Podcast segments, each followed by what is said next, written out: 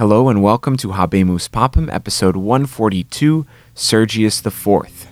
Dear brothers and sisters, Annuncio vobis, Annuncio vobis, Annuncio vobis Gaudium Magnum. Gaudium Magnum. Gaudium Magnum. Habemus Papam.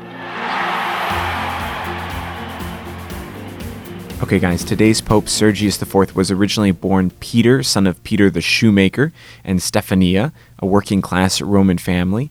Peter gained the nickname, which isn't the greatest nickname in the world, Bucca Porci, or Pig Snout, though we're not quite sure why, although you can imagine it's probably not an honorific title. If you're getting called, hey, Pork Snout, as you're walking down the street, it's probably someone making fun of you.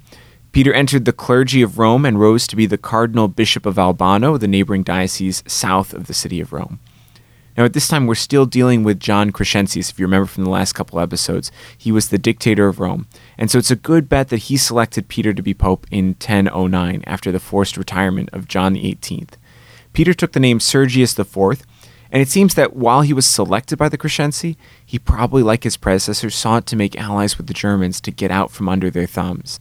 And we surmise this because it seems like he followed a similar policy to his predecessor in supporting privileges and actions in various German dioceses that were favored by the German King Henry II. Now, likewise, Sergius tried to demonstrate his pro German credentials by composing and creating the funeral epitaph for Pope Sylvester II that we read a couple of episodes ago, who was, as you remember, quite close to the Ottonian family that Henry comes from.